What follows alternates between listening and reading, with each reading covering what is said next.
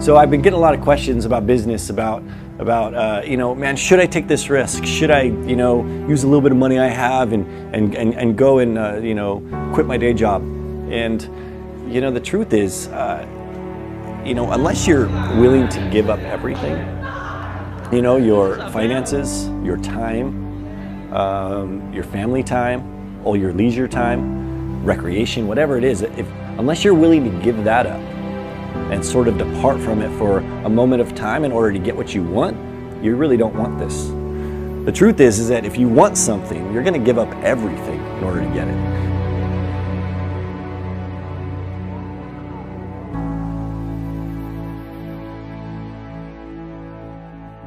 If you ask anybody if they want to be financially dependent, everybody's going to say yes.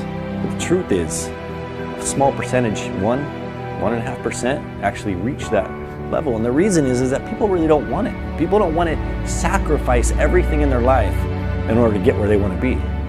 They just, they might think that they want it. They might see other people that have it and say, oh, that looks great. But their life does not demonstrate living a life of what they think they want, right? Their life demonstrates what they have, what, what they're doing in that moment, what they're doing, you know, that year. You know, their life demonstrates. So if you look at your life, you look at the past experiences into where you're at today, you can see that you've actually chosen the life that you live. You actually have chosen to be where you're at today. Sure, there's some outside circumstances you didn't have control about, but you actually chose to react to those outward circumstances in specific ways that got you to where you're at today. So, what I'm trying to say is that unless you're 110% devoted, focused, 100 million percent know what you want, you're not going to get unless you know what you want.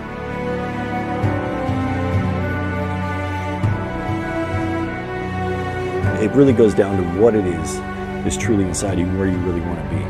And unless you actually take the time to actually listen to that voice, take the time to actually, you know, write it out, then you're not going to know. You're always going to be in this level of confusion, living your life based upon the perceptions of people around you rather than the perception of who you truly are. So it's my encouragement to you guys to actually, you know, write stuff down, figure out what your goals are, spend some time focusing on really what it is.